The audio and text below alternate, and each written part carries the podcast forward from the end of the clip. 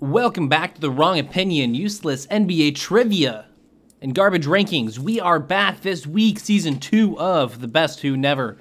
The best players who never made the finals. We have probably 3 or 4 guys who I wanted to put on this list, and I moved this list around so much right up until the end. One guy I added just because it's his 6th season. It's not necessarily a bummer that he hasn't made it yet, but I think he still needs to make the list. I'm excited to see what you guys think. Number 15, Bob Lanier, one of the dudes of the 1970s. I was almost fine taking him off the list because he's going to make another pretty big list. Just spoiler, he never made an All-NBA team. Kind of crazy, but I mean, the center position was stacked back then, and there were only 2 teams, so kind of tough. He never really had a great chance to make the finals. The 1984 Milwaukee Bucks season, probably his best bet just because that's the year he made the conference finals. That was his last season in the league. Finally made the conference finals. Somewhat of a monkey off his back. And he had a nice season. 35 years old, 14 points, 6 boards, and started 20 minutes a game. Pretty good. One of my favorite guys from back in the day because it's just a very traditional center. Number 14, this is Vince Carter. No one's shocked. He was a terrible teammate early in his career and became like the ultimate teammate in his mid-30s. That happened. It happened with Bob McAdoo. It happened with that's happened with a few different guys who were me first, awesome scorers early in their career, and then just transformed into great team guys. By the time he was with Dallas, Vince Carter was this awesome team guy. Just super interesting. He came to Dallas the year right after they won the finals. That team basically conceded. They just wanted to. They were just happy that Dirk got his title. Didn't want to go over the salary cap, let a bunch of guys leave. The best chance for Vince to make the finals is kind of a tough proposition. If he stayed with Toronto, that team was just dysfunctional. He was there for almost 7 years, and that's probably where he was best. That's where he made his All-NBA teams. The Nets might have been his best situation while he was still in his prime alongside Jay Kidd. This was a couple years after they had been making those finals runs, though. They made the finals in 2002 and 2003. He didn't play with them until mid-2005. Orlando in 2010. This was the year that it was right after the Magic's finals appearance, obviously in 2009. He was 1.5 years with Orlando, and they made the conference finals in 2010. So I guess you kind of got to call that his best chance. He was probably the 3rd or 4th best player on his team. This is when he kind of started to figure out his role. His first year under 20 points a game, but still taking up too many shots.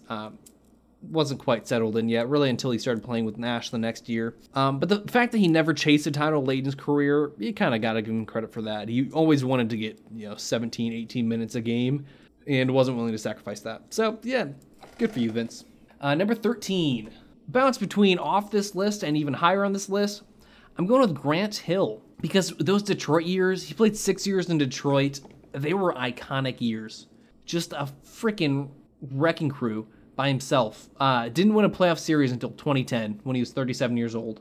That 2010 team, just like Vince actually, playing for Phoenix in this case, conference finalist. Those Orlando teams, we are stolen. He and T-Mac should have just set the world on fire. The fact that he didn't retire after missing basically 4 seasons while playing with Orlando, and 2005 became an All-Star again.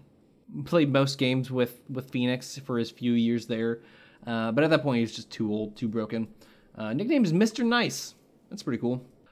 Number 12, Derrick Rose. This was another one I guess stuffed the really 3 guys. The next one, kind of same page. Guys who were just comets for a couple year span. And I gave it to the guy who won the MVP. His best chance was obviously that 2011 team. That team was insane, 60-plus wins. Thibodeau just ran everybody to the ground, which got them a lot of wins, made them an awesome defense, but just hurt a lot of careers. So I wonder how we're going to look back on that historically. We're not looking back on it great right now.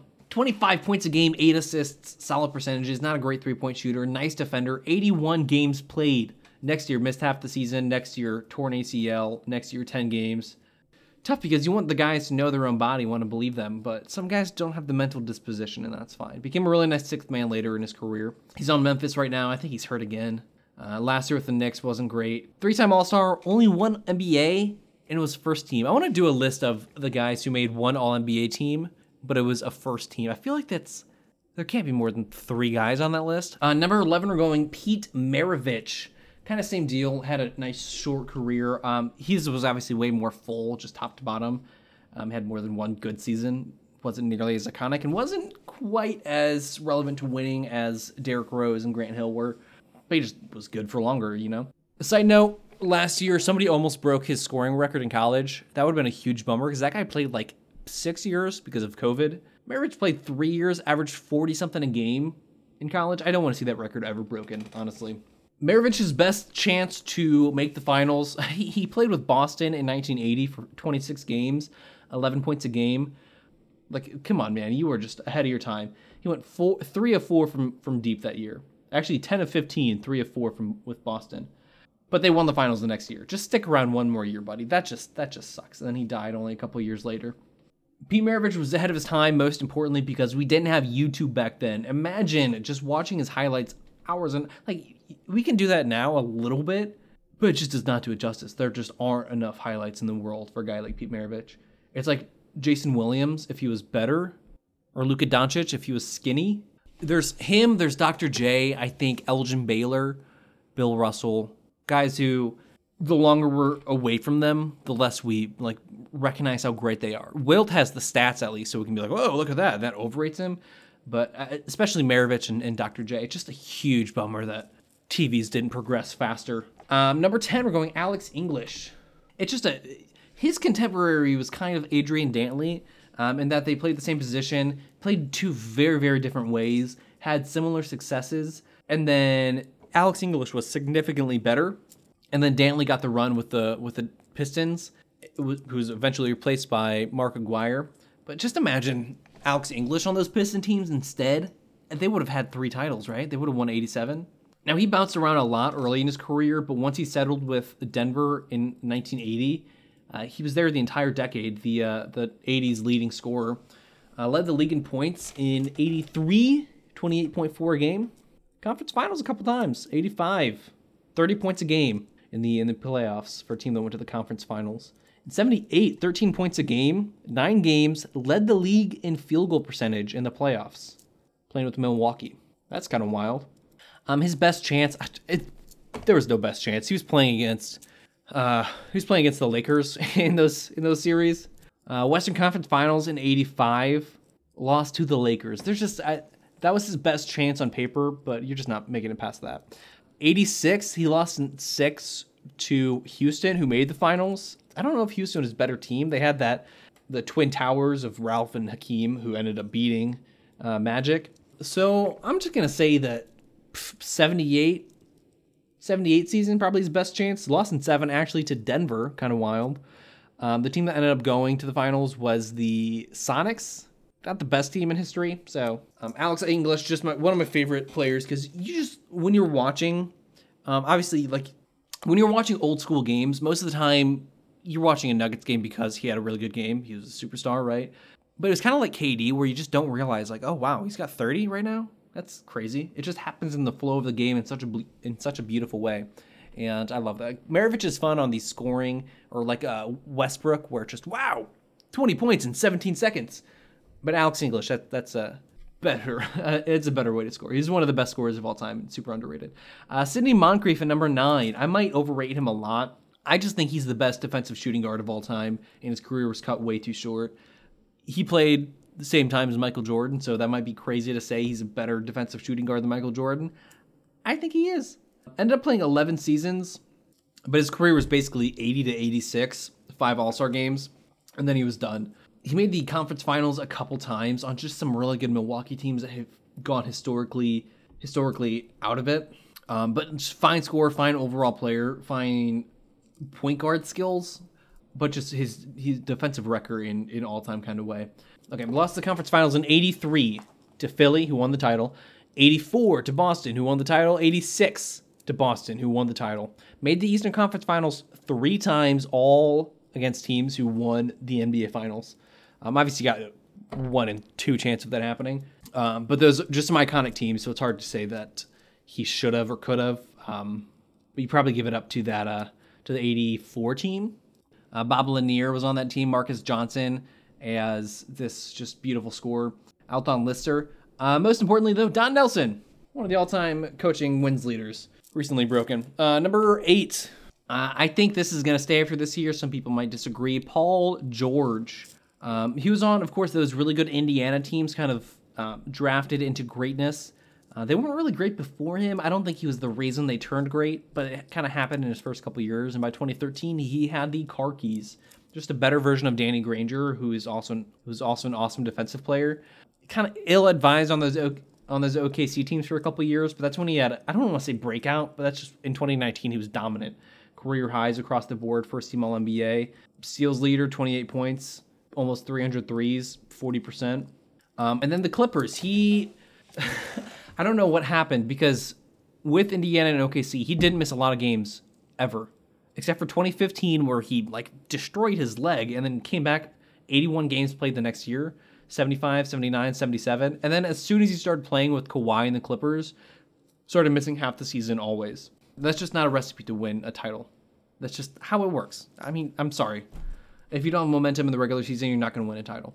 2021, he took them to the first conference finals in team history after Kawhi got hurt. Kawhi probably took him there. He finished the job. Paul George finished the job, took him to their first conference finals, and then missed the playoffs in 22. He didn't play in the playoffs in 23. Now they're kind of rolling with this James Harden trade, but it's just a house made of glass. I don't think it's ever going to happen.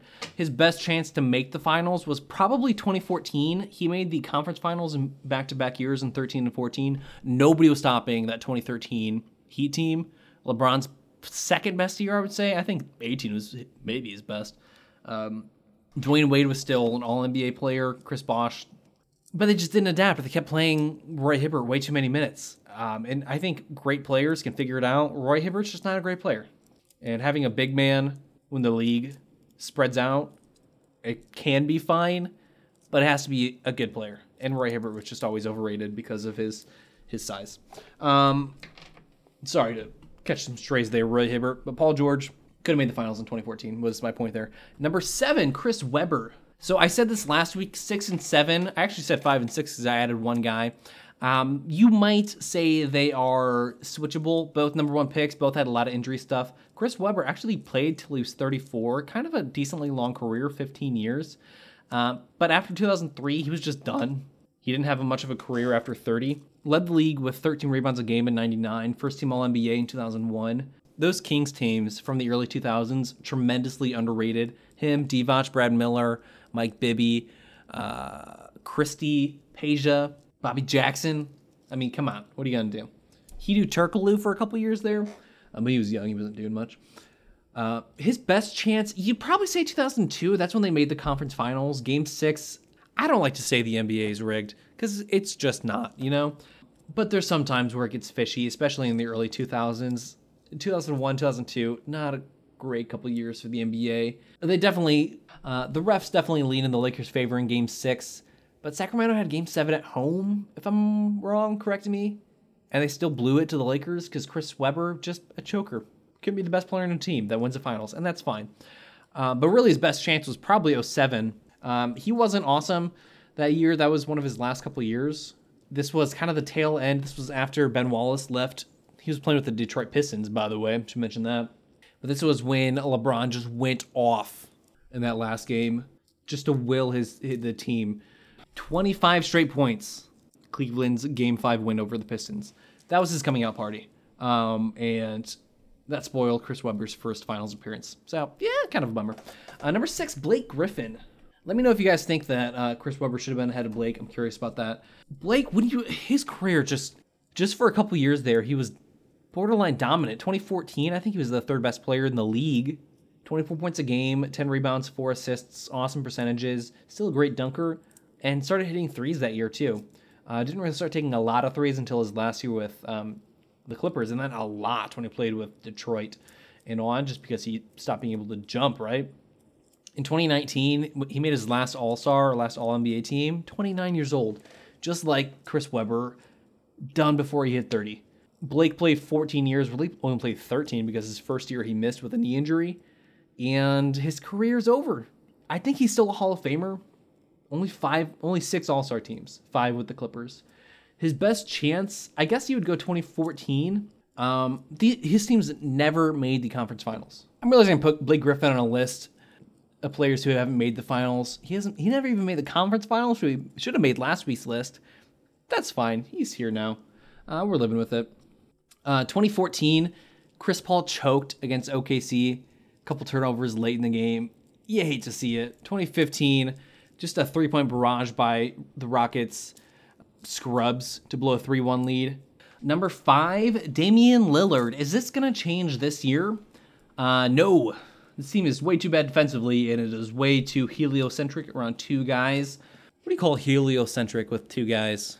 It's not heliocentric, right? Dame, though, 2016 is one of my favorite years by a player. Missed the All-Star game somehow when he had 4 starters leave and had about as good of a team. One of the best scorers of all time. His percentages are a little lower than you'd anticipate. Just definitely a volume shooter, but still 37% from three. That's good, you know. Hits a ton. All-time free throw shooter and just an egregious defender. His best chance, like in theory, I guess, is 2019. He made the conference finals, but there's no way he was beating those. No way he was beating those Warriors teams. So I don't think there was really a good time for him to have made the finals. 2016 was, again, my favorite team. He won one round. 2014, won a round against the Rockets when he had a game winner. So I think right now, he's in his best chance to make the finals with Milwaukee. I don't think it's going to happen, though. Sorry, Dame. Number 4, Carmelo Anthony. Speaking of guys who probably never could have made the finals. His reputation as a losing player is kind of lame, considering he took a bottom-feeding team for the beginning of the 2000s and took him to the playoffs perennially. When he played with them, he just lost in the first round. Like, fine, you know?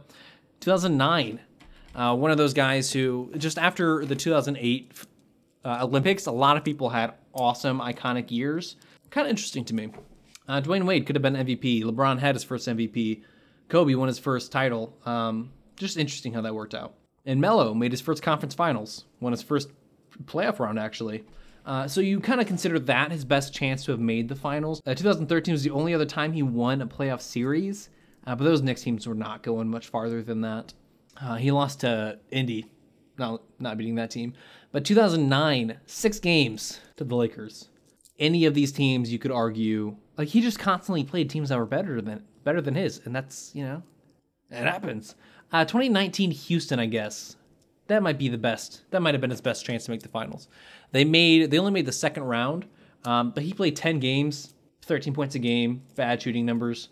He was just not on that team, actually. So it would have been like a T-Mac situation. So Melo, one of my favorite players, but just not a winning guy, not a losing guy. He could be like the third best player on a winning team, on a great team. That's it. Luka Doncic, number 3. His career might be too short. He's in year 6, though. It feels less than that. First team All-NBA since his second season. That's just ridiculous. Always hovering around 65 games played.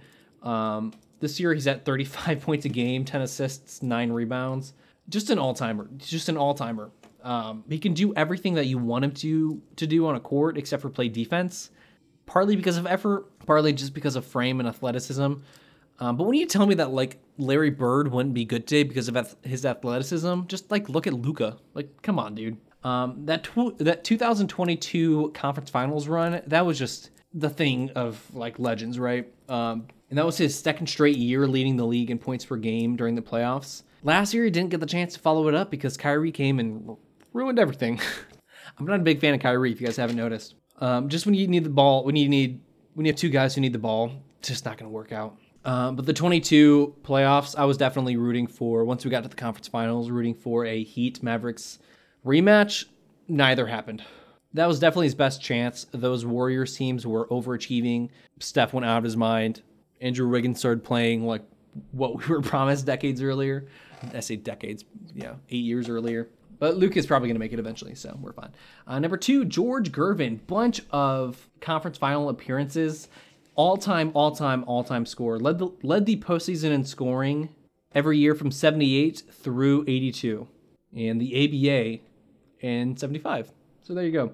Led the league regular season in scoring 4 out of 5 years. End the 70s, start the 80s. He didn't do anything other than score buckets, but he did that at a super efficient rate. We talked about his points per game race in 78 against David Thompson. and he won. David Thompson scored 73. George Gervin scored 60-odd points and won the scoring title. So good for him. 83 made the conference finals, lost to LA. Don't think that was going to happen. 79, though, Eastern Conference Finals, game seven against the Bullets. Can you explain to me why San Antonio played in the East until 81? Bet you can't. 31 points a game in that series. That was probably his best chance. Just like I said, a couple, Alex English, who's playing in the West Milwaukee. Just a couple years where in 78 and 79, a couple other teams could have made it besides the Bullets and Sonics. In that game seven, though, 42 points, 52%, 10 of 13 from free throws. That's pretty good. Number one, though, this is clear. This is obvious. I think there are a lot of guys who don't win because of the way they play. I think Dame and Melo, guys like that, your offense first, your offense only. You're just scoring. You do a thing. You trick people into thinking you're the best player in a team, but you really got to be the second or third best. You got guys like Blake, who just had injury concerns. C-Webb, who just wasn't clutch. Paul George, I think you can put in that same category. Sidney Moncrief, injury stuff. Derrick Rose, Pete Maravich, Grant Hill got injured before something really good could happen. Vince Carter probably shot himself in the foot a couple times, and then his pride got in the way later, which, again, fine by me. But Steve Nash, ultimate winner, who just never had the right luck. You need a little bit. I don't believe in luck, but you just need things to go right, and they just rarely went perfectly right for him. 03 Dallas, he made the conference finals against the Spurs. I don't know that they were ever going to beat the Spurs. He scored 16 and 7 with really, really good percentages, almost 50% from 3 in 20 games. They lost in 6 after winning 2 straight games in 7, 2 straight series in 7. That's just rough. 2005, that was the year Joe Johnson got hurt. They lost to, again, this is with the Suns, we lost to the Spurs in 5. That series, he put up 23 points, 11 assists. The series before beating Dallas in 6, his old team, he had, again, this is the year right when he had come to Phoenix from Dallas. In 04, he got bounced by Sacramento because he could not guard Mike Bibby. It was just hideous. 05, he goes from Dallas to the Suns because they don't want to pay him. He scores 30 points, 12 assists, shooting 55, 42, 96 in a 6-game series win. Ridiculous. But then Joe Johnson got hurt in 05, and that's just a bummer. 06, they were just, cooking the entire year, despite Amari, their best offensive option, going down. They won 2 straight 7-game series to open the playoffs, lost to Dallas in 6, kind of a bummer. Back to the Western Conference Finals in 2010, lost because of a Jay Rich missed box out against Ron Artest. So that is 2 times where injuries kept him from going to the finals, 1 time where it just bounced the wrong way, and then 03 playing against a better team. He's on a list with guys like Bill Russell, Tim Duncan, Jokic, Bird, Magic, Dwayne Wade, Chris Paul. 2 types of winning players. There's that type and there's the Jordan type who just dominate. I like the Steve Nash type better, the guy who makes everybody better, and his stats don't always back it up. But in the playoffs, they always jump up because he knows it's time to ball. Obviously, all-time efficient shooter, should have been taking way more than 3 threes a game. Now he'd be taking 10, and it would be right because he's probably the 5th best shooter of all time. So the fact that he never made the finals, just absolute freaking bummer. So the list of the best players who never made the finals, Steve Nash, George Gervin, Luka, Melo, Damian Lillard, Blake Griffin, who should have been on last week's list. Sorry. C-Webb, number 7, Paul George, Sidney Moncrief, Alex English, Pete Maravich, Derrick Rose, Grant Hill, Vince Carter, Bob Lanier. If you hate my wrong opinions, tweet me at WrongOpinionNBA. We're going to be back next week talking about the best players who never won the NBA Finals. I think number 1 is super obvious. It gets a little funky once we pass number 12. I think the first 11, though, are pretty chalk. So I'm excited to see what you guys think. Make sure to check out Hooper's Lane on YouTube. We do some cool stuff there, talking about more current stuff. Wrong Opinion Presents, talking about movies, etc. Comic Central, always fun. That's on Snapchat. But until next week, peace out.